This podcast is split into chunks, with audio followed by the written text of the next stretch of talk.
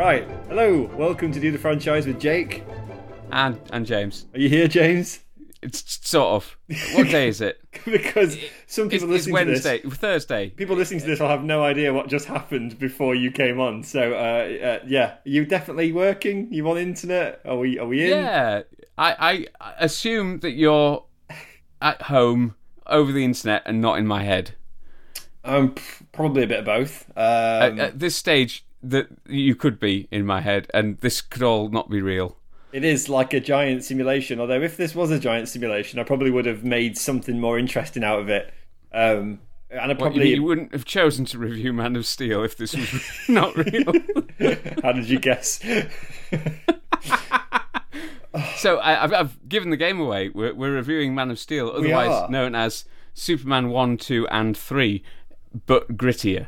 Yeah, it's kind of... It's a remake, reboot of a franchise. So, yeah, Man of Steel is a reboot of Superman, and it's doing it in... As this is the first film in the D C universe, isn't it?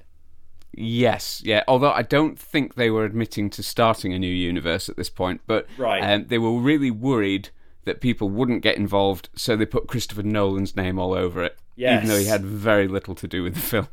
This is interesting. Right. So Man of Steel um, came out in two thousand thirteen. Uh, it was made in a two hundred twenty-five million dollars budget.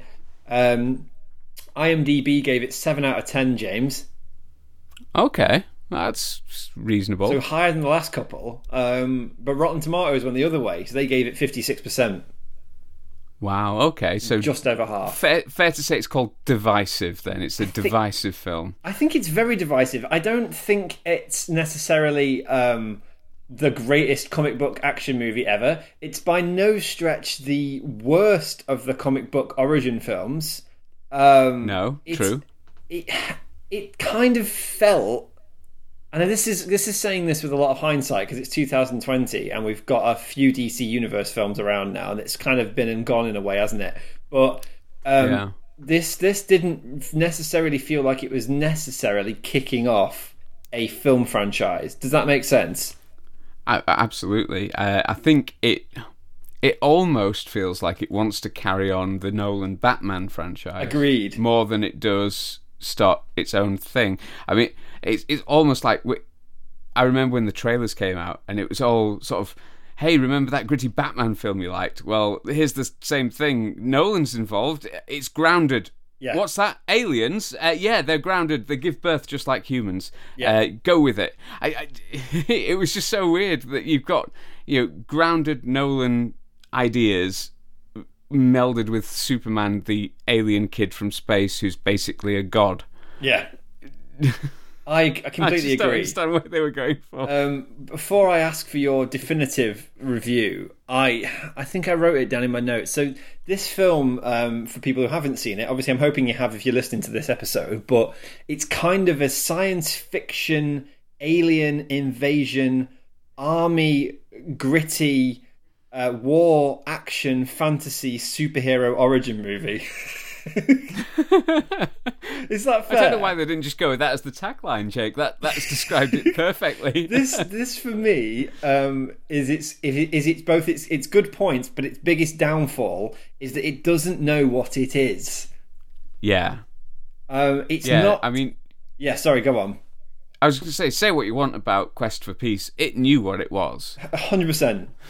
And I would say the same with, with Superman Returns, the rendition done by, uh, by by Bryan Singer. Bryan Singer's Superman Returns felt like, yes, it was trying to be a bit of a reboot, but it was ultimately paying homage to the Christopher Reeve films that we've watched and loved. This yeah. one is, like you say, it's almost trying to pay homage to the Dark Knight trilogy, um, but at the same time, it's stealing ideas from dozens of movies like The Matrix, Gattaca. Um, it's taking uh, the the costume design from uh, oh god, I forgot the film now. Um, I'll think of it in a bit. But it it's kind of a bit all over the place. And then it is. And then you've got, like you said, the Batman Begins Superman origin story, which they tried to make it gritty when it didn't need to be.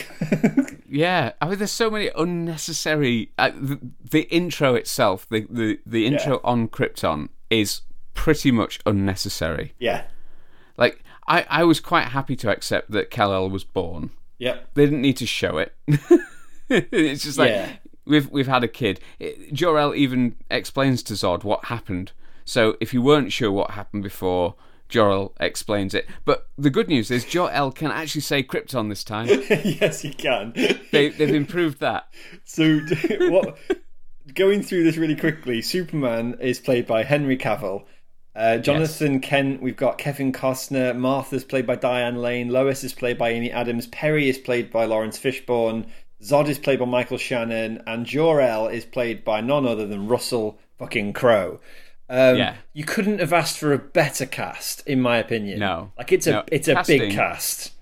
It's it's near perfect. Yeah. For, like, the, the characters they've chosen and the actors they chose to play them, it, absolutely perfect. What, what was your rating on this? I'm really curious to know. Oh, are we doing it out of ten? Maybe, yeah. Do it out of ten. Yeah. Yeah, let's do it out of ten. That that keeps it easy. I've I've got fingers for that. Um Five. Okay. Five out of ten. Right, okay. I'm going to favourably go probably about a six. Maybe a six. Okay. I think I enjoyed it more once I'd... Like you say, there's a certain amount of suspension of disbelief, but you have to remember that you're watching a superhero movie, even if the director and writer doesn't necessarily want you to think you're watching a superhero movie. Yes. I think the biggest problem with this film is that it doesn't know what it is. Uh, as you said, so we'll talk really quickly. It was, it was, um, it starts out on Krypton.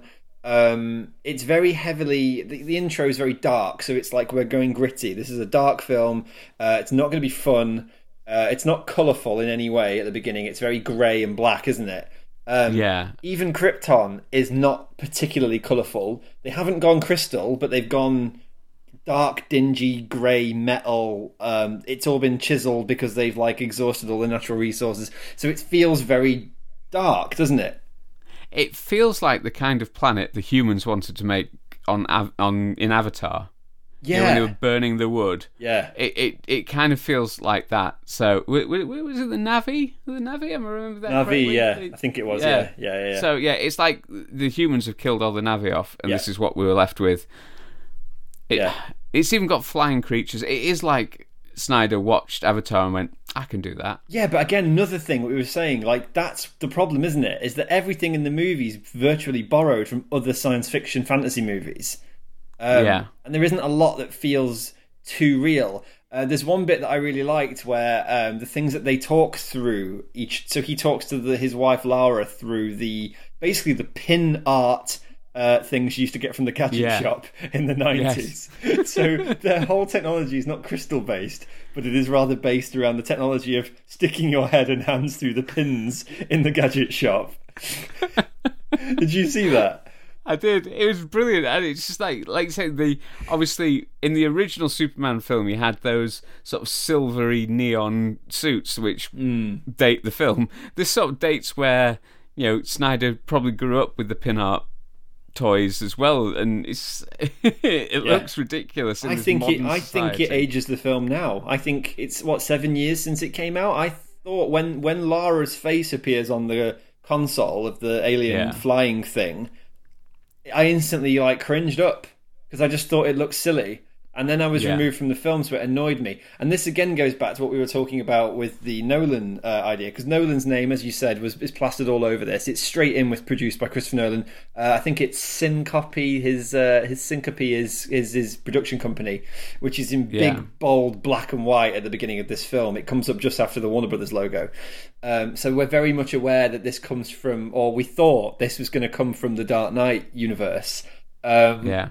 which it doesn't. But then again, it's it's you can't do the gritty real if your whole technology is silly.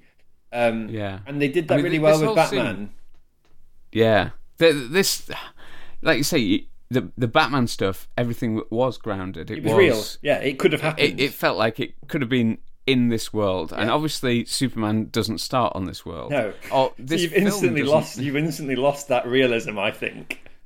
But had he cut the whole Krypton bit out and started from the point of view of Clark saving the people on the oil rig, yep. then you've got your grounded film. Totally you've agree. got your grounded intro. Mm-hmm. You don't need to explain that Superman was born on an alien planet because... Yeah. He's one of the most famous superheroes out there. People going into the film are going yeah. to understand that's what happened. So you could allude to it. It's yeah. it's like why I respect that the new Spider-Man films in some way don't kill off Uncle Ben. Yeah, they don't need to. Because they don't need to, because people understand that happened. Um, but at the same time, it, th- this comes along and we get, let's say, we get the Avatar fake-outs, we get the... Um, where yeah. where uh, Jor-El jumps off his spaceship and falls through the uh, like Anakin does in the prequels. Yeah, he does. So we get that slow motion I, falling. Yeah, so you you get all of these things. So what we were promised was more Nolan, and what we got was sort of budget everything else. Yeah, I, I really liked the scene between Russell Crowe and Michael Shannon. I I, I think yeah. if anything, my favourite thing about this film is General Zod. Yes, I think he's really good. Like, and I and I remember watch I watched this film twice through, as I usually do, and I got that sense of when we were doing the Clark bits or the Amy Adams bits. I was like, okay, Amy Adams. When it cuts to when when you see Zod later on in the film as he comes back, I was just heavily invested in that character again, and I wanted to see more of him because I just thought, oh yeah, he brings the he kind of brings the excitement back to the film. He kind of brings the danger factor at the beginning. Um, we set him up as a villain, as we all know he is, if you've seen Superman two, and then they get rid of him for a good portion of the film. I think he's out of the film for another fifty minutes before he pops back up again. Yeah. Um, but yeah, that scene was nice. Uh, we get a much more badass version of Jor-El because he has a proper fist fight with uh, with Michael Shannon, and I enjoyed the little fist fight. Uh, I liked it when Jor-El burgles the codex from the Genesis chamber. And yeah. uh, it sets off an alarm, which is just like a human burglar alarm. yeah, it's, it's like they've got all this creativity. They've, yeah. they've created this whole other world, but when it comes to creating an alarm sound effect, they've just gone down to the local electronics store and bought an alarm and recorded it. I like this. Uh, so he puts Clark in the little uh, Kal-El goes in the pod like he does in the original. So again, like you said, you don't yeah. really need all of that. Um, one thing he does differently is he puts the codex, which is supposed to have all of the genetic material of the the Kryptonian race, in this skull that kind yeah. of gets put into Clark. But they don't really explain it properly. Um, no, I didn't. I couldn't help but laugh that when they put Zod and his cronies in the Phantom Zone, um, they're in this sort of like. Do you notice the penis-shaped pods that take off? To the ship. Yes. they're very just, they're very phallic. they're, they're super phallic, and they must have known.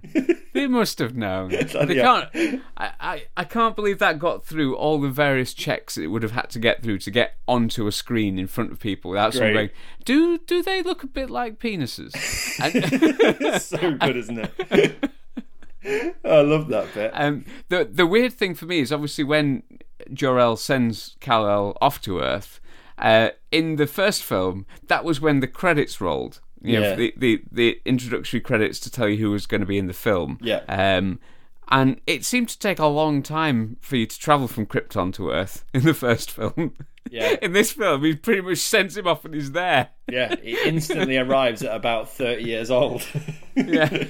So um, yeah, so you kind of do that back. They do the thing that I, I'm just going to keep calling it the Batman Begins structure. So what they do is they. They start out with Krypton, um, and then they cut straight to um, Clark, older, uh, with a yeah. beard, on a on a fishing trawler. And this is like what they did when... It's like he's asked Nolan, how did you do Batman? Because he hasn't seen it. Um, and at the beginning of Batman, it's it's Bruce falling down the well, and then it cuts straight to Bruce in the Tibetan prison, doesn't it? Yeah. And um, I, I I think I would have preferred this film... This might have even been up at a seven from my five had it just started on that boat. Yeah, yeah. Or um, you just have you have the meteorite crashing on Earth and the baby coming out the pod, and then cut straight to the trawler. You don't need anything I, else. I, no, I almost would prefer it if they just didn't even reference the fact that he's an alien okay. until yeah. until he discovers he's an alien. Yeah, so that do it sense. With him. Yeah, as a as yeah. a like follow that character. Yeah, so as a character. He could be, he could be on, a, on on the boat, and at that age, he he would know that he has superpowers, but he wouldn't necessarily know what they were or what they are, and, and he, he only finds out, doesn't he, when he gets onto the ship? Yeah. which at the boat point he hasn't done yet. I really like the bit on the boat when he goes into the uh, oil rig to save yeah. the people. Um, there's one thing you can say about this movie, and obviously we will talk about Snyder as we go on, but Zack Snyder as a director is... Um, his films are breathtakingly beautiful to look at. Oh, yeah. Like, visually, I, I've even written, I really like how the start, meaning the boat bit of this film, yeah. looks. It it's looks some, amazing. Yeah, it's just shot so beautifully. Like, even simple shots in his films, they are, you can tell they've gone through them with a fine-tooth comb till he's happy with them. Like, none of the shots look like they just fell into the film. Does that make sense? Like, yeah. I felt this with, uh, he did three hundred and he did Watchmen, didn't he? Yeah. And I remember with Watchmen... referencing, because I'd, I'd read the comic book as a kid and I went back and read it again. Um, if you read the Watchmen comic book and then look at the way Snyder shot the film, it's basically that same thing. Like, the shots are that perfect that even little things on the wall in the comic book are, are present in the film. He's gone to that that attention to detail is just unbelievable. Yeah, um, he, he is he is incredible. Like it, he he's not that great at storytelling, but he's yeah. brilliant at showing you a. a an impressive visual. He's sort of like a refined version of Michael Bay. Yeah, yeah, I like, agree with that. Yeah, he does. Yeah, he can do what Michael Bay does, but with much more finesse, and it's much more professional. Yeah. Um, so yeah, Clark goes on the trawler. Uh, even when he's a younger man and he's not Superman, he has this desire to help people, even though he shouldn't, because he might give away the game. Yeah. Um, and I just wrote in my notes, "Abs of steel." Um, yeah, he gets his shirt off pretty quickly. I'm guessing if you're an actor and you've worked that hard to make your body look like that, you yeah. probably want to show it off. Yes, he does look I, incredibly I can't relate.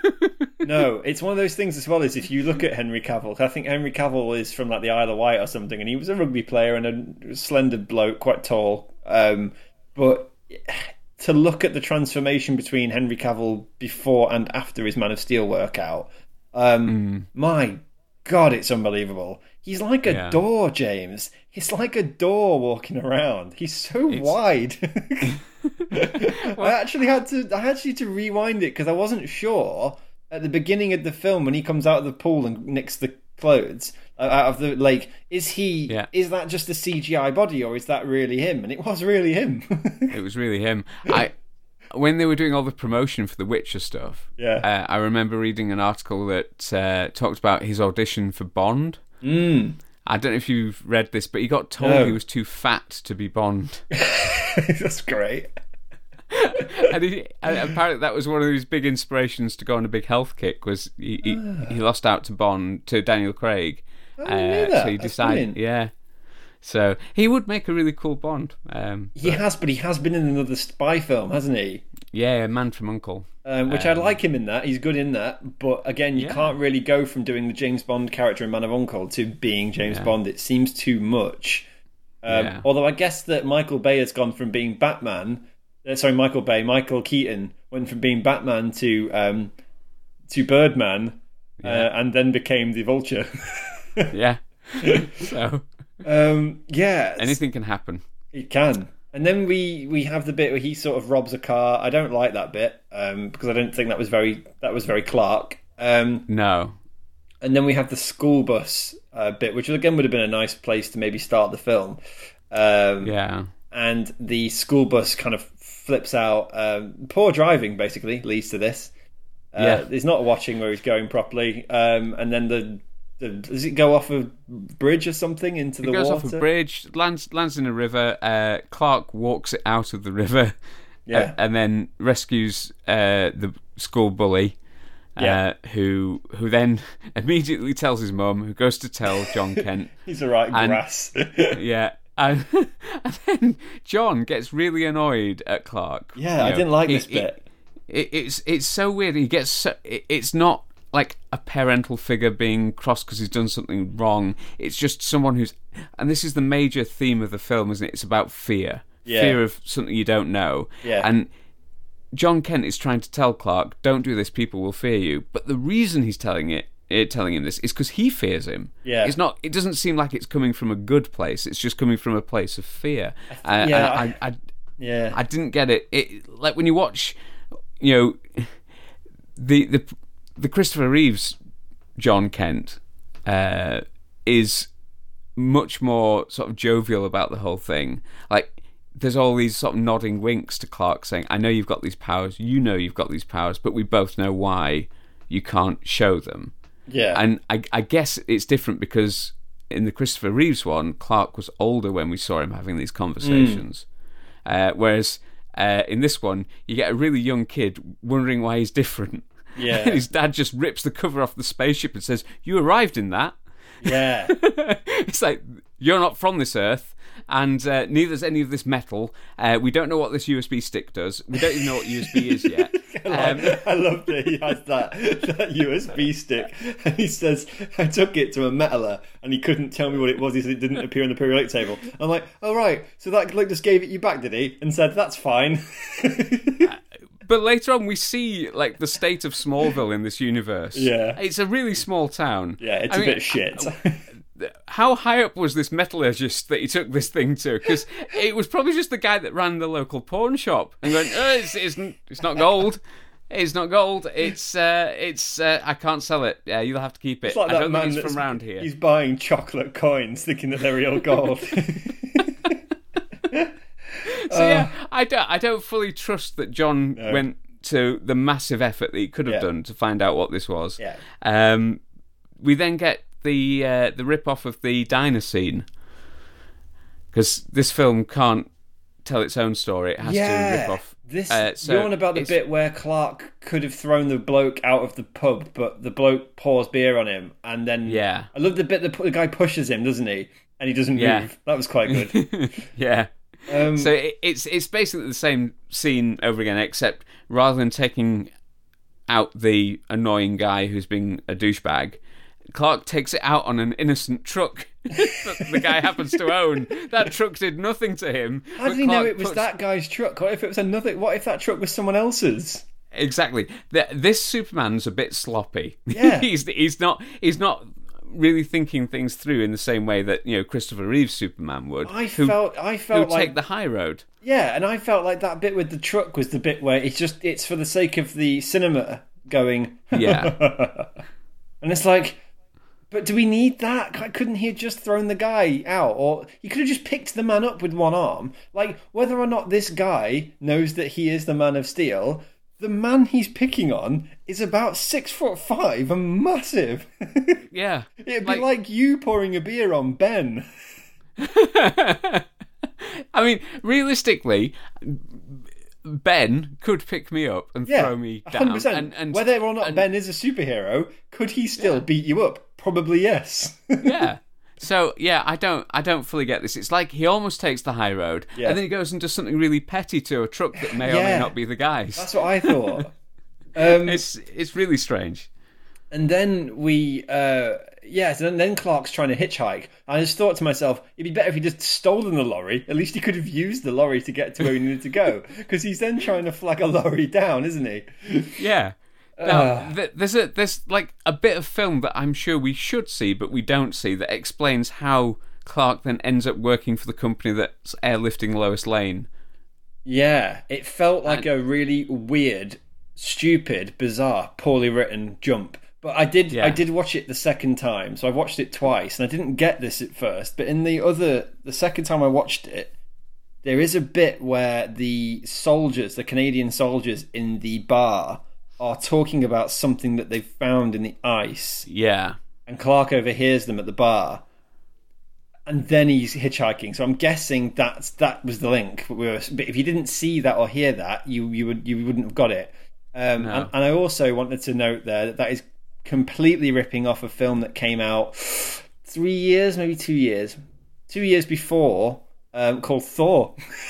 I was going to say, as I was watching this, I had to Google when Thor was released and whether it was before this. Yeah, because it's so so similar, isn't it? To it's when exactly Thor the same plot they've... of Thor, where they yeah. something's crashed in the desert, and these two men go into the bar, and he goes, "Ah, oh, they said it was radioactive. I had my hands all over it." And then and then Thor overhears this, and then goes to find his hammer. This is exactly what happens in this film, except it's the alien... Is it some sort of alien ship, some Kryptonian ship that's crashed yeah. twenty thousand years before in the in the past? Uh, and obviously they probably never made it out. I don't know. I don't. I didn't get this really. I'm, this is the Fortress of Solitude, isn't it? For people that don't know. Yeah, this is the Fortress of Solitude. But because Krypton wasn't a crystal planet like mm. it was in the first film, they can't make it crystals. No. So they make it a ship. Yeah, they uh, make which, it a ship that's that's hidden in the ice. Uh, and then it, it it works. I mean, we meet Lois at this point, yeah. which is is good. I mean, she's she, she's not as she's not as good as. The Lois, no. But she's Lois. Um, I, I just wrote that uh, I noticed she brought the camera with her, yeah. So it seems like uh, the Daily Planet has hit hard times and had to fire Jimmy Olsen. I was going to ask you this. Jimmy Olsen's not in this film, is he? No. I, why isn't Jimmy in this? He's he's essential. Why is Jimmy not with Lois? That would have been yeah. a better story. Exactly. Lois has just Bring gone... Bring Jimmy back. she Lois, not only has she gone on her own, she's gone a day early because all the military people are just annoyed at her for turning up a day early. Oh. And um, she she then, she's out late at night because she's been told not to, so obviously she is. Yeah. And she sees Clark climbing up the ice mountainy thing. So she decides that following the person who is effectively her bag handler Mm. up an ice mountain in the middle of the night is the right thing to do. Yeah, you'd so have just does. told somebody, wouldn't you? Um, yeah. This is... Um, it, it moves at a good pace, the film, but there's lots of yeah. nods towards what has come before. So there's some nods to previous Superman films. Clark goes into the uh, Kryptonian Fortress of Solitude, not ship, and yeah. meets Daddy. Um, but Daddy is not uh, Marlon Brando or in a crystal. Uh, he uses the little key, that uh, the U S B stick from the pod. Uh, she's got a Superman logo on it, and he puts that into the ship, and that turns the ship on, and then his dad appears. That's right, isn't it?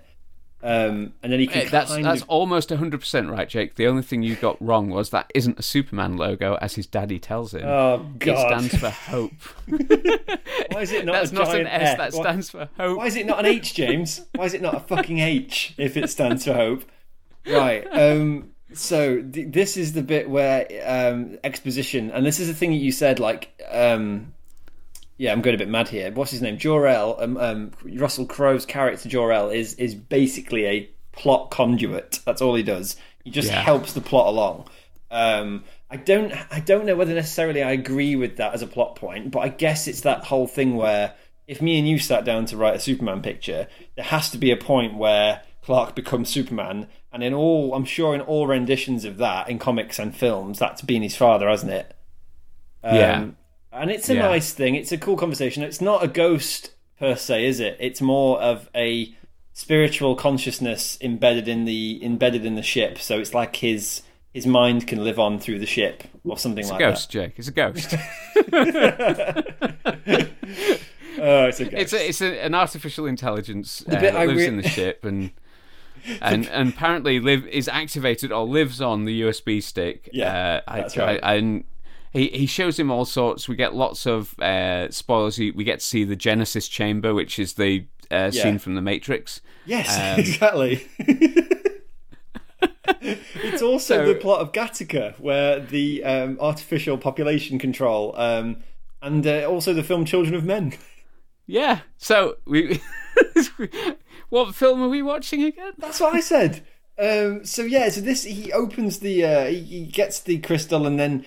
Um, he learns about his past. He learns about Krypton and that Krypton was doomed. His dad tried to save it, but it didn't work. Like you said earlier, you didn't need the Kryptonian um, beginning with Zod. No. Nope. You didn't need the, the planet being destroyed. Uh, you didn't really need any of that because you got all of this here. Yeah, he, he managed to make it all happen with that magical pin art. Yeah, and we got General Zod in that bit. Um, yeah. If anything... If you're going to do the really cool sequence with Jor-El and, and Michael Shannon, like Zod, do that in the flashback, but do that there. That could yeah. have been a flashback in the Fortress of Solitude, which would have worked really well. Um, yeah, I, I would have been absolutely fine with that. Uh, yeah. I still don't quite understand why, uh, when the suit is revealed, uh, why the Krypton uh, Kryptonians decided to have a red cape, blue suit just there. Well, I did, uh, there's one thing I did like about that is that, and again, I'm going to argue with this the cape thing because you probably know more about Superman lore than I do. But there's a bit where um, at the beginning of the movie, Jor-El goes to put the armor on, and he has the Superman suit on underneath. Yeah, uh, and then the armor comes over the top of it, and you're like, "Oh, there's the Superman logo on his suit, and it's his, it's his home, isn't it? It's Jor-El's family logo, um, yeah. which it was in the original as well. I think Jor-El had it on his chest in the original Superman. Yeah. Uh, so I'm cool with that side of it, but yeah, why did the Kryptonian, um, whatever it is, vessel that's going to explore the universe? Why's that got a why's that got a Jor-El family suit in its in its in its wardrobe? Yeah, or did Jor-El make from that? Thou- Yeah, it's it's the House of Hell, isn't it? So yeah. it, it's it's from thousands. That ship's from thousands of years ago. Did he just anticipate that there'd be a need for a Superman? I don't know. Uh, I, I, mm, I I reference it a lot, but it's just because some of the things they do kind of fix some of this. Yeah. Uh, the T V series Supergirl. Yeah. Explains the cape brilliantly, um, because it's made by her sidekick in the right. film. In the show, rather. It's Why? made by her sidekick uh, because they're trialling out different suits when she realises she wants to be a superhero. So they're trialling out different suits, and they uh, suddenly realise why Superman has a cape, because Superman's already established in mm-hmm. this universe. Uh, Supergirl arrives, hides herself for ages, decides she wants to follow in her cousin's footsteps, and uh, they realise quickly why he has a cape, and apparently it's to do with cornering in the air. It makes turning easier because you just fly straight into a building without it. Brilliant. So oh, that, does, that does it then. Yeah, it's like, oh, that's why he has a cape. And it's got nothing to do with the House of Hell or anything else like that. And it's certainly nothing to do with hope. Um, yeah. So, yeah. Um, the He leaves um, the Fortress of Solitude wearing this new suit. Yes. I can't remember. Does the suit also shave him? Because... I think he has a beard when he goes in, because I remember commenting in my notes that he looked a bit like a lumberjack. When he has he a bit the, of a beard in the... A bit yeah. of a beard. Yeah, because he has and a then, full beard at the beginning, but then when the time he gets to the fortress, he's only got like a bit of beard. He's obviously a bit gone, of beard. He's shaving so he's, on the road. He's gradually getting less and less beard, and then yeah. when he when he wears the suit, he's completely clean-shaven. Yeah, he is. It's great, isn't it?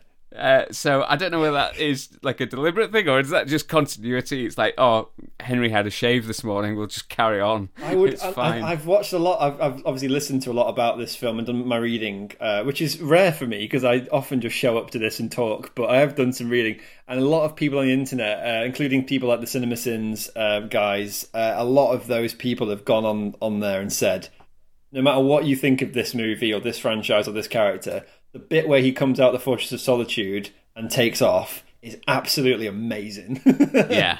I mean, th- th- this is one of my favourite scenes. Um, and then Probably it, the best scene in the film.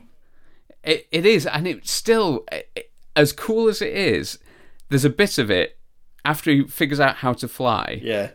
Where he goes and flies through the Grand Canyon like he does in Superman three. Yeah, he does. And you can see his, sh- yeah, and you see his shadow on going... the floor. I love that bit. Yeah, I'm watching that going, oh, this is that bit in Superman three. So even though that that bit is so cool, he then immediately makes a callback to another film, and I'm thinking, oh, I was I was in the moment then. I was rooting for him because he, you know, he'd, he'd done a jump, he'd broken a mountain, and then he learnt to fly. Yeah, and then he flies, and fa- then he breaks he... the sound barrier, which is really cool as well. When yeah, he, when he flies so fast that the sound barrier explodes, and you see him fly off. I love that. I love the score. I'm going to take a minute to talk about Hans Zimmer because my God, the music in this film is good.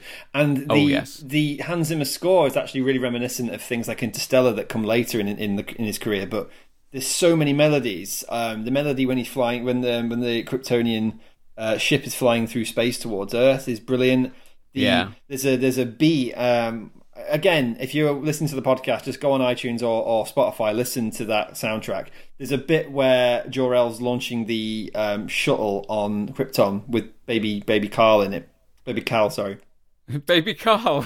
Baby Carl L. Uh, what Car- film have you been watching? It's our Carlin thing. Um, that bit where he's launching the pod and they're yeah. fighting and, and Zod's trying to stop it. There's a beautiful, booming beat of music, which is really loud and really horrible.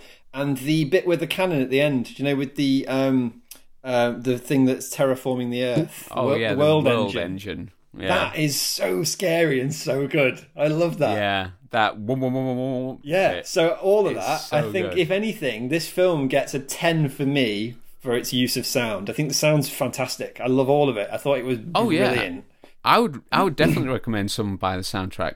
I mean, the, the soundtrack what, what and the, fo- do... the Foley is just brilliant in this film. It's so, so weird and so alien and so cool. If if if someone wanted to, because uh, it would save me a job, if you buy the soundtrack and play it underneath our podcast as you're listening to it, yeah. So rewind the whole podcast because it's really worth listening to again, uh, and then play the soundtrack. We yeah. probably should start with this. Yeah, uh, but yeah, true. Play the soundtrack if, underneath. If we, we haven't started because... with this, so play it now and listen to it. Pause us, listen to the soundtrack, and then come back to us. Oh, don't just play the two alongside one another. I think we'd sound right. great under a Hans Zimmer soundtrack, Maybe, but you know, yeah. for copyright reasons, we can't do it. Yeah, you're right, actually. Let's just make them do that. Go and listen to the soundtrack at the same time you listen to us, and you'll appreciate it. Um, uh, John Kent dies. Spoilers. He does, yeah. Um, I don't know what that... Like, it's a strange sequence. Um... I was just going to say, it doesn't even look like a tornado. I mean, it's the it's a movie tornado, so it's C G I. Mm. But well, yeah, I would hope they didn't just shit. kill Kevin Costner. Also, there, I don't. It's yeah, I, I can't really say much about this. It's a beautifully, again, beautifully scored moment. It looks fantastic. Yeah. Um, I love Kevin Costner. I'm very invested in that actor. Thought the character was really good. There's a bit where he gets trapped between two cars and then obviously he's about to get out of the car but his leg is broken and then Clark goes to save him, yeah. which he could do instantly, yeah. and he puts his hand up and says, don't, don't do it, yeah. and then dies, which is really emotional. It, it, they capture it I, really well in the film, but I just think... I think... Sorry, go on. I was just going to say, I, I think this... almost encapsulates why this film scores so poorly for me, because it gives you the feels until mm. you think about it, and when you think about it you go, that makes no sense. He didn't need to go back and get the dog. Clark could have done that, yeah, and no one was watching Clark, because even if Clark ran like a normal person, Jonathan only ran to the car and was going to run back, but he got stuck. Well, if Clark ran yeah. to the car, he wouldn't have got stuck, because yeah. he's Clark, isn't he? So I just yeah. think And even if Clark had got sucked up into the tornado, he could have just flown out and come back later. Yeah. So and it just seemed a bit of a pointless juxtaposition, sort of death. It just didn't, doesn't. I don't need that. It doesn't need to happen. He died. John Kent in this film messed up Clark's early childhood because he was afraid. He then dies in front of Clark because he's afraid of Clark. So this this. Uh, John Kent's arc in this is all about fear and, and worried about what the world will think of Clark mm. if they find out what he is. So he dies based on his fear again. So it's just like, it's such a, like, I thought John Kent dying of a heart attack was bad enough, but this is just John Kent dying from stupid. Yeah, um, it's like they couldn't find a way of reconciling those two, like how how to get him dead without having a full origin story for Superman, because that doesn't really... I don't think that that moment... And it comes very late in the movie. Does yeah. that... And it's, this is he's already become Superman in the present. So does that moment really influence him to become Superman? I don't think so. Because if anything, Jonathan tells him not to do the power thing. Don't yeah. use them. Don't let don't anybody helpful. see you use those powers, because they will never get over it. Well, he's right. It doesn't work very well for him in the later films. But... Then, on the other hand, you've got the other dad, uh, Jor-El, saying you need to be the example that everyone can see, and you'll be like yeah. a god. You'll be like a god to them. And he chooses the alien dad. Yeah. So it just seems and, pointless. I mean, to be honest with you, neither of the Kents do very well in this film, or come across very well. Like, do you know uh, what I mean? After, though, like they they've put yeah. two things together and gone, we're going to have Daddy says don't, but alien Daddy says yes, you can do that, and then they kill off Dad after alien yeah. Dad has already turned him into Superman, and then we're supposed to go, ah, oh, that's why he became Superman. Well, no, it doesn't work. Yeah, the two things don't, don't go that. together. No, and like, like I say, Martha doesn't do it doesn't fare any better, because after this scene, uh, Clark arrives home, doesn't he? He mm. goes home to see his mum and says, "Mum, I found my people." Yeah, and then Martha instantly sulks about how bad his childhood was. Yeah, I just yeah, neither neither of his sort of earthbound parents are are very encouraging. No, but I also feel like he needed to have he needed to have more of that, because yeah, we know that Clark loves his mum. Yeah. And his human mum and dad are the reason he is a human, not an alien, right? Am I? Am I? I think I'm reading into it correctly. If you go through Superman lore, yeah, the reason he is the symbol of hope, but also a grounded person, is because of his mum and dad's influence, his adopted mum and dad. And, so, and this film tries to play that card at yeah. the end. You know, yeah. where he, he breaks the drone and, and he tells the the guy, I grew up in Kansas, I'm American as it gets. Yeah, but so he, he wasn't interested in being human because he was pursuing yeah. the alien thing at the beginning of the film, wasn't he? Yeah. So it's it's uh, it, it, it is so many different films. And, and then after this scene, we're suddenly watching Independence Day. Yeah. Also, the IHOP is mentioned a lot in this fucking film. Yes. Why? Why is it? Why? Why does this happen? Uh, they, they, um, in, in Superman four, they got all the K F C money. This film, they got all the IHOP money. Maybe IHOP and Sears. You can, it's like it's like American mums and dads. Just uh, it'd be like it'd be like going to. I don't even know what it'd be like. It would be like making Superman in the U K and being sponsored by B and Q and uh, Weatherspoons. Yeah. It's just really weird. Don't, don't encourage them, Jake. They'll do that. They will. Um, yeah, and then we get Independence Day-esque, where Zod arrives in the Earth's atmosphere um, and puts a call out to Clark, which is really scary. Yeah. It, instantly, the Kryptonians have worked out television and all the languages. Yeah. I did like that bit, though. I thought it was a bit... It was fresher than what I've seen in most other... Like you say, other than sort of the Independence Day thing... Um, the fact that he broadcasts the warning through all of the Earth televisions was quite cool. It worked quite well. Um, but then, like you say, it it kind of falls flat because the aliens come down to Earth to meet the humans, and they they want Superman to go up with them. And uh, yeah. his his little henchman, the woman, she says, "I want her as well," and Lois has to go. And it's completely unnecessary uh, that she goes. But then there's... Uh, Like, that's it. This is humanity knowing that there's aliens.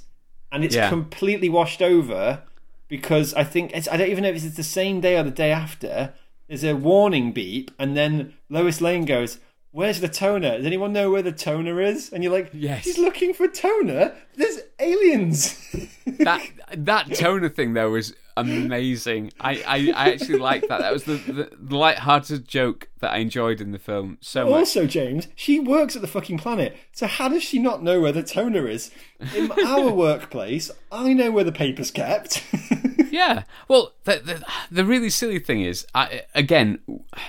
We're set up with a Lois here that I I don't like too much anyway. Fine. But we we have a Lois Lane who's already a Pulitzer Prize winning yeah, journalist. Yeah, she's already popular. So she's already won that. Uh, she wanted to write a story about aliens, but they wouldn't let her. Yeah. So she gave it to some blogger. Yeah. Who who then outed her to the aliens by saying, oh yeah, Lois Lane knows who Superman is. Yeah, I like that bit there. It was funny. They, they then send the F B I over, and Lois Lane's able to outfox the F B I for a little bit. So, yeah. so this, this Lois Lane is a... She's just a weird hotpotch of... She's actually really cool, but she's not. She's a Pulitzer Prize-winning journalist, and she can spell, which she never used to be able to spell. No, what happened to Lois not being able to spell? She is, no one she... calls her out on a spelling mistake here. She is a stronger... character, which I appreciated when it comes from sort of a feminist point of view. I didn't like, I don't like it when they make women in films seem pathetic for the sake of men going, oh, isn't she cute? Do you know what I mean? Yeah. I, I hate that, and I know you do as well. There yeah. is one of those bits in this film, however, where there is a female army officer in this movie, and you'll know exactly what I'm talking about. Oh, gosh, yeah. And it's completely unnecessary, where Superman yeah. flies off after blowing the drone up. And she says, she goes, he goes, what are you looking at, Lieutenant? And she goes, I think it's kind of hot. And you're like, yeah, we don't need that. No. Get rid of that shit dialogue. This is another thing that's wrong with this film, is the dialogue is awful. Um, it is Michael Bay level dialogue. Like, it is. He's better than Michael Bay at doing the visual things. I was going to save uh, the... this till the end, but I'm going to just, can I just put it out there with you now while we're going yeah. through it? Um, I'm going to talk about it now while we're talking about dialogue. Um, Only counts when you kiss a human, though. Oh, God, yeah. What was I supposed to do? Just let them die? Maybe. A good death is its own reward. And that's no, used twice. Yeah. It's, that is, again, it's one of those things. This film makes you have feels, and then you go, hang about. Yeah, I that, agree. That makes no sense. And it's sort of like nineties action film dialogue all the way through. Yeah, it's worse than and that. It's um, it, it, it's terrible. Um, I've got a few it, more for you. Oh, good, good. Keep going. Where did you learn to train? On a farm? That might be the title.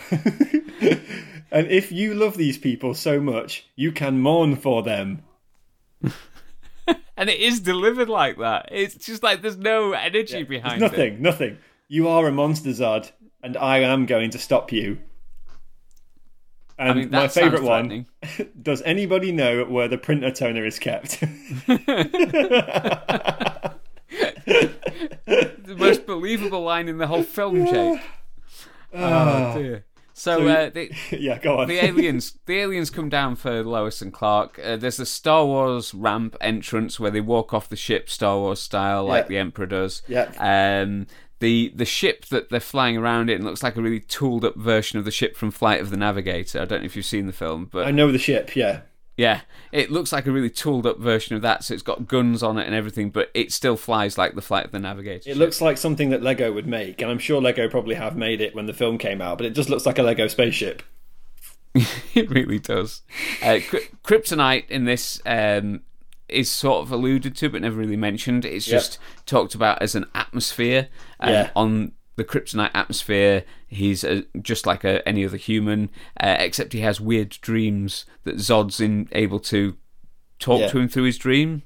I yeah. didn't get that. I didn't get that, and I, I agree with you. Like, if they're the, it's like the directors and writers try to get around kryptonite, and I'm like, yeah. just tell me that the fucking spaceship's made of kryptonite. I'm done. I'm good with it. Yeah. Imagine, do you know what I mean? Imagine if he said something like, the Phantom Drive, which is alluded to in this film, the Phantom Drive is powered by kryptonite. It's some sort of radioactive material from Krypton. And you're like, oh, okay. So, yes, they've explained what it is, and it's dangerous on their world and to him, so that's why he can't go near it. But humans are fine. And you're like, yeah. okay, fine. But they don't do that. They just, like you say, they just kind of go, ah, oh, he's uh, adapted to the Earth's uh, ecology, but he never adapted to our ecology. He's, oh, shut up. Just tell yeah. me what the ship is. Is it the oxygen? Is Do you not breathe oxygen? Because clearly you do, because clearly Clark does, and then later on they all do. So clearly yeah. it's not oxygen. So it just, it's, an, it just annoyed me. Yeah. It's, it, it, like you say, it's a long-winded workaround, and they sort of go back on themselves in Batman v Superman, where I was gonna it's ask you, again. Yeah, it is, isn't it? They do. They, they find it. Uh, it comes out of the world engine. Um, yeah, which I think is exactly what I just said. Which basically the thing that's in the world engine that powers it. They take it yeah. out and then they break it open and it's green rock. Um, jo- then Jor-El um, Zod shows Clark the, the plan. So it's the evil henchman plan that happens in every single film like this. Yeah. Uh, Jor-El has a plan to save the day. I really like the bits with Lois and him on the ship. Thought they were quite funny. Probably the only bit of the film that I thought was genuinely fun for like young people, because yeah. this film isn't fun. It's very dark. It's very dark. Uh, Superman's dark. He's not a source of hope, despite mm. what his S might stand for. Um, uh, the the the bit I didn't get, because the obviously they have this whole exposition yeah. nightmare scene. Um, They have the, rather than Star Wars, I am your father, it's Superman, I killed your father. Yeah. Um, when yeah. did Lois get the magic U S B stick? We don't see that. We never saw it. But no. It ends up in her pocket, and then she puts it into the console. Just lucky that that prison that she's in has a console and that she can put the U S B stick into. I just, oh, God. Yeah. Fine. Uh, I'm, I'm fine with ve- it. Very lucky. Uh, the next bit I didn't understand, because uh, they, they go looking for Clark's ship. Don't they? They look for the yeah uh, the while he's on that... the while he's on the big ship, yeah, yeah, and uh, th- those ships that they th- they leave the big ship in little ships, th- they have the ability to travel through space and time. So how long does it take to get to Kansas? It takes them a long ass time, doesn't it? How, how long does it take them to get to Smallville in this in these little ships? It takes right forever, as well cause... because by the time they get to Kansas and they start looking for the the, the Codex thing. Um, He's already got off the ship and he's back on Earth.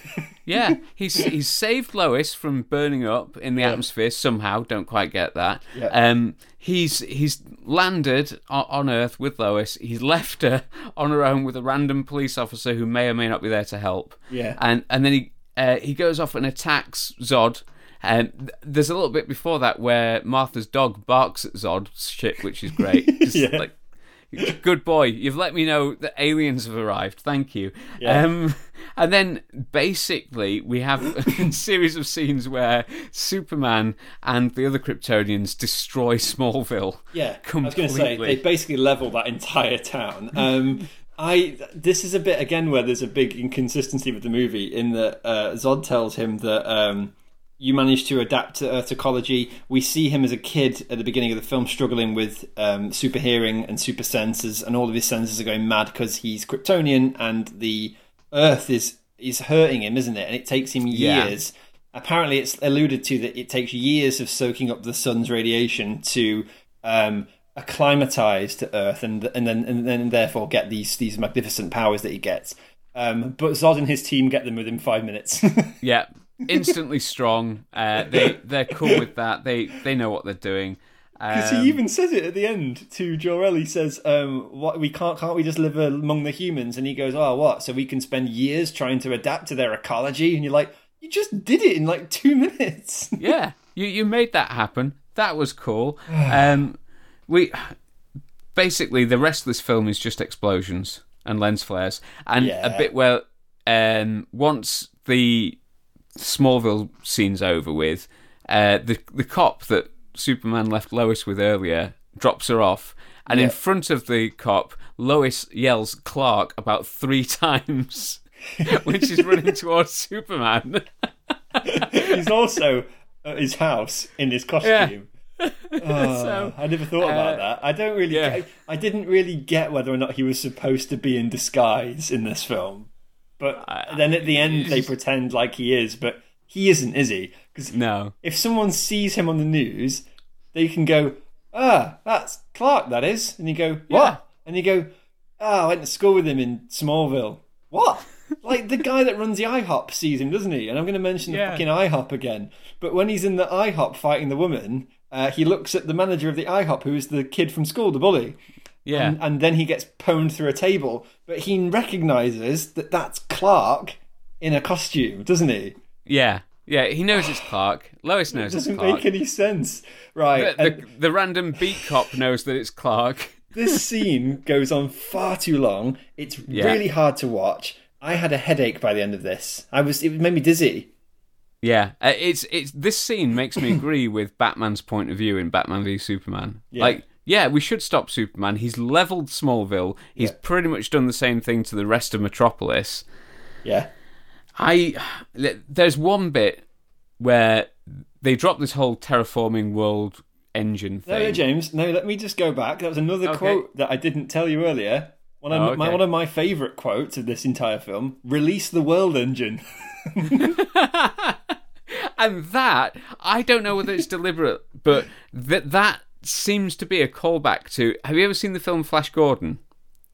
Uh, I'd seen Flash Gordon. I don't know what you're talking about. In, in the, the, there's a there's a bit in uh, in Flash Gordon where he he's flying on this space scooter thing hmm. towards uh, Ming the Merciless's city, and yeah. he's got all these winged people next to him, and they send up a ship to t- try and take them out, and the the, the lead bad woman of the film yells, "Send out War Rocket Ajax."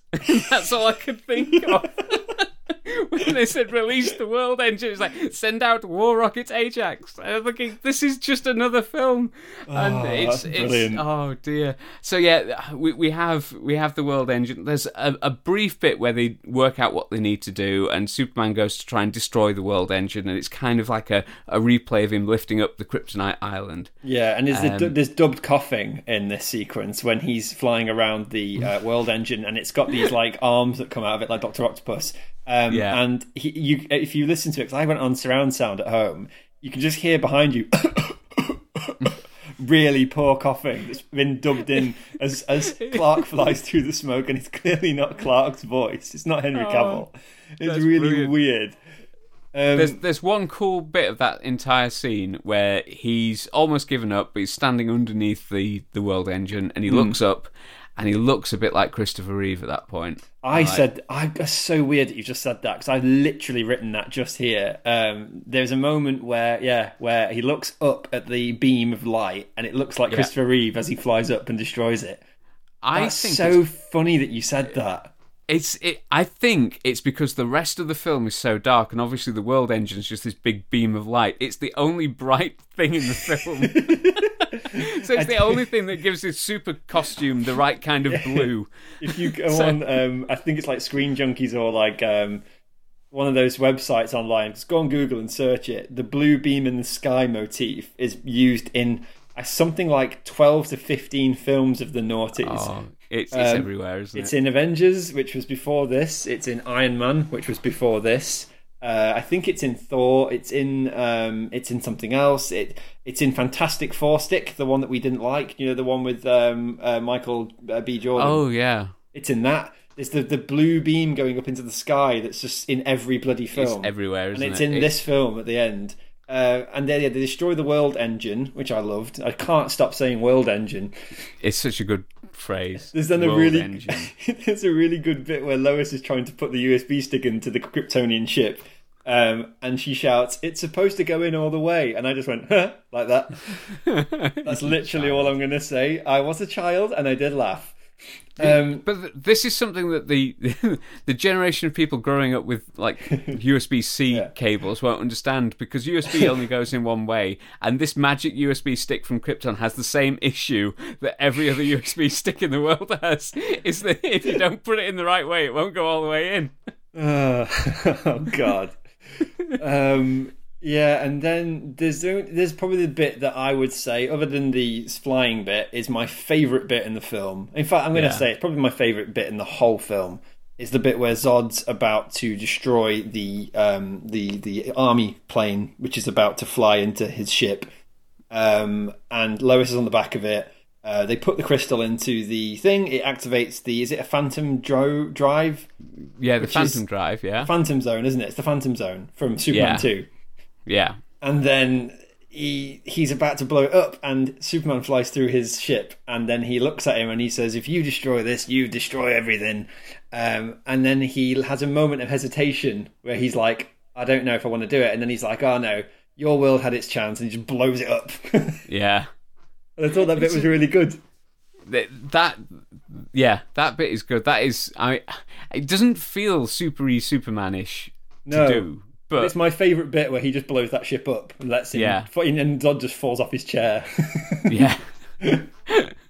It's a bit of an anticlimax for Zod, isn't it? Because that's all the um, all the baby pods are in there, aren't they? And they all just burst. Yeah, that's the uh, the Matrix sequel that we yeah. all deserved but didn't get. Um, um, yeah, and then he saves Lois again, uh, even though she's falling... Uh, regardless of the fact that everything else in the vicinity of Lois is flying towards the black hole. yeah. Uh, um, yeah, and then it and then it changes tone again, like you said earlier, from being about them two fighting, it just becomes them two hitting each other. It it's it's it just gets silly again. Yeah, it's it's just more explosions. More, like there, there's certain bits where it's kind of like the end of Lord of the Rings, where you yeah. think, "Oh, it's ended. Oh no, there's another ending. Oh, it's yeah. ended. Oh, there's another ending." So we have a fight. They do some stuff. They break more of Metropolis. Um, they they end up. Is it at a train station foyer thing? And yes, they end up in like a plaza of a train station where Zod then the, yeah yeah. It's the most controversial part of the film, I think, uh, where Zod figures out, you know, he can use his eyes to kill folk, uh, and. Uh, he's slowly moving his laser towards a family, like yeah. the, it's like that scene from J- James Bond. "No, Mister Bond, I expect you to die." But instead yeah. of breaking out of the lock, uh, the, the headlock that he's in, uh, Clark decides to snap Zod's neck. Just so you're aware, I have some work being done downstairs. Uh, my friend is putting a tap in, which is why there's a, probably a lot of noise from my microphone. So I apologise if it registers. That- No, That's it, it is it is bizarre, isn't it? Um, yeah. And I, I wanted to ask you about this because this divides a lot of the fans. I didn't necessarily hate this, I just thought it was silly that the people couldn't have just moved out of the way, or he couldn't have just thrown Zod across the room. Um, yeah. But yeah, he kind of finds out, I guess in that bit in the train station, it's where Clark realizes that the only way of stopping this man is he's going to have to kill him, because he isn't going to stop otherwise. Um, yeah. So I'm fine with that. And then he obviously gets really angry about it and screams, because that is essentially him killing the last of his kind, isn't it? Yeah. Um, which means he is alone. There is no more of them. Um, and even if he wanted to, he his kind of gone. That's it. And and and yeah, I think if I was going to make a point there, like as a, as the writers kind of did, that point is that it's him having to let go of the, his his heritage essentially. Yeah, it, it's letting go of that. It's the fact that obviously he wasn't, you know, a baby designed for a function, but the whole sort of Kryptonian law that his dad's described is everyone had a function. Yeah. His dad being a, a scientist. Yeah, exactly. Uh, and, you know, his dad being someone who could figure things out, and it just feels like instead of figuring things out, Clark became Zod and just killed yeah. the problem. But Zod, like, yeah, he, yeah, so I know. It, in that sense, Zod wins. We we end up with a Superman who kills to solve his problems, and yeah. it's it, it, it's. It all, it's all down to bad parenting on John Kent's part by breeding this fearful kid who doesn't trust anybody. Uh, and uh, and we're supposed to somehow believe that this Superman is then a symbol of hope.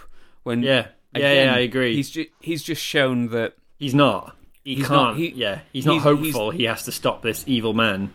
Yeah, he's that... He's that thing we should fear. You know, he's just as bad as the other Kryptonians that were destroying Metropolis. He broke most of Metropolis. Yeah. Didn't even, like, in the other, you've, you may have noticed this, but in the other Christopher Reeves films, he stops fighting the bad guys to save people occasionally. Other yeah, than or Lois. He goes and rebuilds things, or he, like, yeah. catches, catches like, in Superman Returns, he catches the globe from falling off the top of the Daily Planet, doesn't he? He doesn't um, save anybody in this film, except no. Lois. He he oh, lets right, yeah. he lets all this rubble land on people, nearly killing Bruce Wayne, as we find out in Batman v Superman. Yeah, you know, I think for uh, me the, the, the straw that broke the camel's back, and again it is heavily referenced in, in Batman v Superman, is the bit where they laser beam through the building and the building just collapses. Um, yeah. And you're like, really? Did they really need to do that? Like what? Yeah. Oh, I, it, I just I just thought that fight scene was silly. I think it went on too long. Yes, it looked fantastic uh, visually. Um, But at that point in the movie, we've already had the visual spectacle of them blowing up the world engine thing. So I was kind of happy for it to just be him and Zod, yeah. you know. Or I don't know. I don't know what I wanted, but I kind of felt that it needed less of that. It, it, it needed less of that. I think it it could have, stu- you know, it could stand for a, a, a couple of scenes where Superman saves somebody else. Yeah. Like, during that fight, because there are scenes in, in similar films where the bad guys will knock over a building to distract the good guy, because what yeah. the good guy will do is try and save the people. Yeah, of course. And that and works. That, I know it's a bit of a trope. I know it's overused, but that that works because yeah. that and, and Superman films kind of started that trope, so it would be fine for this one to to use it, I think. Yeah. Um. But like you say, visually it looks good. Do you know what doesn't visually look good, Jake? Go on. Henry Cavill as Clark Kent entering the Daily Planet jacked to hell, just bursting out of his suit with a trying fake nose. to act like, trying to act geeky. It just with, doesn't work. With a fake nose. I know he's got the fake nose. He's got he does the have glasses. a fake nose. Am I? I'm not wrong, am I? He definitely has a fake nose. I don't know whether it's his glasses that just make his nose look bigger. I don't know. It, Can you go back and have a look at it later? I'm yeah. sure that is a fake nose. We're, we're, we'll have to cover this next episode. I've gone back and checked. But he no, does we're not. not we're look, moving on for he, Superman, I'll tell you. We're he, done. He's a brilliant Kal-El. He's a great Superman. Yeah. He's a unbelievable, in every sense of the word, Clark Kent. He Do you just, know what I thought as well, right? Because this ends with him starting at the Daily Planet. I had yeah. to realise at that end of that film, was this a Clark Kent origin film? Yes, it was. This is how he became Clark Kent of the Daily Planet. Because um, it, it does feel like, doesn't it? Like, it doesn't really end with Superman. It ends with Clark becoming Clark Kent, and you're like, this is the, this is like the opposite what? end of. Did you ever did you ever watch The Adventures of Lois and Clark with Dean yeah, Cain? Yeah, I did yeah. when I was a kid. This is, yeah. this is the opposite storytelling to that. Whereas that yeah. was all about his life as Clark, and occasionally he became Superman. Yeah. And and this is all about his life as Superman, where at the end he realizes he's Clark Kent and he want, he wants to give himself an excuse to go on adventures. Yeah. Um. I, there's also a really weird flashback with the kid and the dog. Yeah. Yeah. Now that is young Clark, because he towel. says, "Oh, yeah, I wish my dad could see, could have seen me." He, he talks about John Kent, and he, he's talking to Martha, and he says, "Oh, I wish, I wish Dad could have seen me." And Martha goes, "Don't worry, he did." It cuts to this scene of him as a kid mm. wearing a red towel, like you say. It's like, why is he wearing a cape? Because do superheroes exist in this universe? No, no. Uh, I'm assuming comic books might do. Maybe he's, he's pretending he is, to be. He is the comic book, isn't he? He's the first yeah. comic book superhero. Like yeah. this is the thing as well. Like this scene with him and the doggy and him in the cape with in, with the washing line. That was in the original trailer. Like you said, it says from Zack Snyder in small, um, yeah. produced by Christopher Nolan, um, big letters. But who just covering the... the entire screen, you can't yeah. really see what's going on, so you assume there's a film made, behind it. Who made The Dark Knight, that one with the Joker that you saw? Um, and then you see uh, you see literally clips of Clark um, and the cape and him putting his little hands by his hips as a child, and everyone's like, ah, oh, they're doing yeah. an origin. They're doing an origin, a proper one. Yeah. But that's not what we got. That's not what we got. What we get is this weird reference at the end where Clark says, "I wish Dad could have seen me save the world," is what he's inferring. And his mum just completely misses it, going, "Oh, yeah, no, he did see you wearing a cape." Yeah. It's like, no, no, that wasn't the bit I wanted him to see. I didn't want him to see me wearing the cape. I wanted to see him to see me as a superhero, yeah. not not as a guy that wears a cape. I get that he saw me as a kid in a cape, but that's very, very different to what I just did. Ridiculous. Yeah. I mean, yeah, that was it. That's it. That's Man of Steel. Um, yeah. It's, again, it's not a bad film. Its biggest problem is it doesn't know what it wants to be. And it almost no. feels like they don't know what audience they're targeting. Because if I was a, a father, I would. I, if I was a dad, I wouldn't want to take my kids to see it, because it's not necessarily a kid film, is it? Um, no. Nor is it, doesn't it really adult. have a message for kids, really. It's not it doesn't. like other superhero films. yeah. Like you, know, you, you could be, you can be whatever you want. Go, go, reach for the stars. You know? Yeah. And this is yeah. like, don't do anything. People will judge you. It's like you said. It's it's got too much of that. Trying to pitch up, up against things like Avatar, uh, Matrix, uh, the Transformers films. Um, it's got hints of the uh, the the D C the, the Batman films that Nolan did, but it's not too much of that, and it's got a bit of what we did with Superman Returns, but not enough of that either. Uh, and it's not a fun film. It's not fun. There isn't any funny no. things in it. Like in Batman Begins and The Dark Knight, you have your your Jim Gordon, you've got your your um, your Alfred, who's fun, who's a funny character. You've got um, yeah. what's the character played by um, by Thingy. Um, Um, I'm gone. My mind's just gone completely blank. What's his name? Who's the one that gives him the weapons? Morgan Freeman's character. Yeah, uh, Lucius Fox. Fox. You've got him. Yeah. Like he's funny, isn't he? He makes yeah. jokes about Batman all the time. You're like, yeah, he understood that you needed to have the dramatic moments of of dark.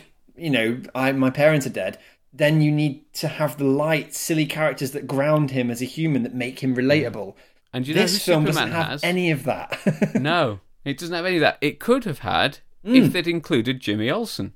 Yeah. Jimmy Olsen would have been the light comic relief.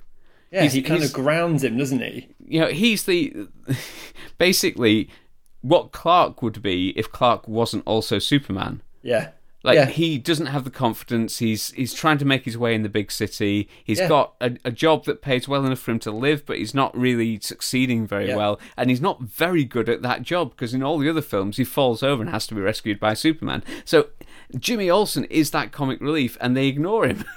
This is the problem I've got, where he's not. Um, he doesn't do anything fun. Like he doesn't do the Christopher Reeve bumbling through the um you know, when he bumbles through like the, the door and he can't get the yeah. revolving door to work. He doesn't do anything like that in this. There's none of that. He um, he is the the Andrew Garfield problem, where Andrew Garfield was too cool to be Peter Parker. Yeah, yeah. and too dark and mysterious. It didn't work. Yeah, I agree. Cavill's too too cool to be too moody, Clark. too moody yeah. to be Clark. Yeah. Yeah, uh, and it's like yeah, you're abs- you're one hundred percent on the money with that. That's exactly what it is, and it's the same thing with where you start your reboot of Spider-Man in Marvel with um, Tom Holland narrating a video with a with a dark voice going, um, "I'm in a rough neighborhood. It's uh, it's Brooklyn, but it's home. And you're like, that's funny, and it's endearing, yeah. and it and it, that it's kind of taking the piss out of all the dark superhero films, because you're going, yeah. it's a fifteen-year-old kid who's got a costume, who can who can web sling, but we don't care. It's fun. Let's have the fun bits. Yeah, and it's like, this is the the era of movies, not only the action film era, but they did it with Transformers. They did it with uh, they did it with this. They did it with Batman to an extent. They do this thing. I think they even did it with, like, Bond. They make them too gritty and too real and too dark that they're just not fun to watch. Yeah, they they really aren't. And it's just, I I I, I like what they eventually try and do to course yeah. correct mm. in uh, Justice League, which I'm sure we'll cover at some point, but where they try and bring back that hopeful, brightly coloured Superman that we yeah. wanted. And it, it's almost like an apology to the fans. Yeah. And it, but it's so, at that point, it's so far down the line. We've got so many different mixed messages about yeah. what this Superman represents. I, I hope they give Henry Cavill another go. I, yeah, we'll see. Because I would like to see another Henry Cavill Superman film done correctly. Yeah, this no, isn't that film. This is no. this is not that film. No, it's definitely not that film. Um, I wanted to read you some facts before I go. Um, so this was uh, director Zack, this is the first fact. Zack Snyder really wanted uh, to include a shirtless scene of Henry Cavill in the film, uh, even though you see uh, you see him in a form-fitting bodysuit when he appears extremely muscly. He said the audience would think it was all rubber muscles. It was very important to show Cavill's body off without the suit to make sure that the audience knew it was real. It's stuff like that that makes him sound like Michael Bay. Like I, this is the yeah, same reason Michael Bay does those slow panning shots yeah. of Megan Fox and women going just, upstairs. Yeah, from yeah. The, it's it's the upskirt angle, isn't it? It's awful. It, it's it's just the same thing, but for blokes. And yeah. being a fat bloke, I yeah, I can't relate. uh, number two, in an early Smallville scene near Kent House. Um, Clark is seen getting off a double decker, uh, sorry, a double tanker truck passing the um, the the the uh, the house. It has the brand LexCorp on the side of the truck. Um, also, a tanker and a building in Metropolis later seen in the film also have the words LexCorp written on them, which is a a, a link to Lex Luthor, uh, Superman's arch rival. That was yeah. good. They, they, they are cool little Easter eggs, those. I like them. He's not in it, but he's his he's in this universe. Obviously, we find out about him in Superman uh, Dawn of Justice. Was it Batman versus Superman? Sorry. Um, Whatever that film was called. I forgot what it was. It's got so many bloody titles, isn't it? It's ridiculous. Yeah. Um, the Disappointment. Apparently, the idea that the S shield on the uh, Superman suit, meaning hope, is taken from Mark Waid's Superman Birthright comic. Uh, in the S shield is a Kryptonian symbol for hope, and in Superman... Uh, they created the concept of the shield being a Kryptonian herald for the House of El. So they just merged the two together. Yeah. Yeah, it uh, makes sense. I mean, it's a cool idea. I don't buy it. It's just an S. Yeah. Uh, another fact, what was this? Fact four. Um, the film was released in June twenty thirteen, so nearly seven years ago. It was the seventy-fifth anniversary of the original Donna Superman film. Oh, that's good. So it came out on the anniversary. That's nice, isn't it? Yeah. Yeah, it shows that they were thinking about some things. Uh, I'm trying to find... Uh, what's that one gone? Uh, when Clark talks to the priest in the church, there is a stained glass window behind him which contains a painting of Christ in the garden of Geth- Gethsemane. I'll have to ask uh, someone I know for the pronunciation on that. Uh, this is where Christ prayed for strength to undergo the ordeal that he would have to face, and parallels Clark's own fate in this story. Oh yeah, there's a lot of like Jesus things, uh, you know, relating Superman yeah. to being uh, a, a god. Uh, so that it, it's it's really cool that they, they're hiding that subtly, and then in the next film it's not subtle at all, because in the next film he's he's literally being touched by people hoping to be healed. So. I'm gonna. Can I give you the last fact before I go? You'll yeah. love this one. I, I really did dig through facts. I thought this one you'd absolutely love. Uh, the tornado sequence in which Jonathan Kent dies uh, stirred up controversy with the National Weather Service, uh, as they stated. So I don't even know why I'm laughing at this. As they stated that overpasses are not sufficient safe shelters in the event of a tornado. Oh God! Wind... It wasn't. Wind funneling effects can increase the likelihood of being struck by debris, Many thought that overpasses were safe, but after a highly publicised video of a T V crew and several others taking shelter in an overpass during a tornado uh, in Kansas, uh, the overpass did not take a direct hit. However, in nineteen ninety-nine, uh, under the Moore Bridge Creek, several people were killed under an overpass, prompting the N W S and other weather agencies to proclaim them as an unsafe place to refuge in the event of a tornado. They probably all would have been safer with John by the car. Yeah. Oh. I love that of all the things that people have problems with, there's the flying creatures, the alien planets, the U S B sticks, the kryptonite. Yeah. No, it's the, that it's, one they person. Use an overpass I think you'll find. To yeah. Right, James, oh. I think that about wraps it up. Yeah, that is we, that is Man of Steel.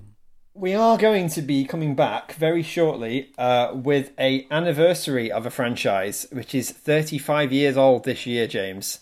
And wow. we will not tell the audience what that is until we uh, we come on. But if you think you know what it is, do hit us up on Twitter or on our Instagram. We are going to be doing this in a couple of weeks, so you will be seeing a bit of a break until me and James get off our arse and do the new franchise that we're doing.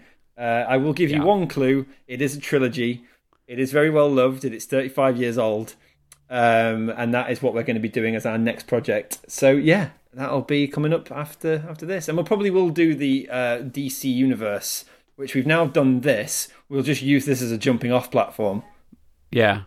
Uh, I think hopefully doing... the, the others will be much shorter than this, because it's yeah. more of the same. I think doing another five superhero films right now would be a, a bit much. yeah. I, I don't think we can manage. But, uh, yeah, new franchise. Yeah, guesses, new beginning. Guesses in the mail or Twitter. Um And uh, don't send anything in the mail. Uh, we don't have an address. We don't have an official address yet. Right. Thanks for James. I'll see you later, man. See ya. Thanks, guys. Bye. Bye. Bye. Bye. Bye.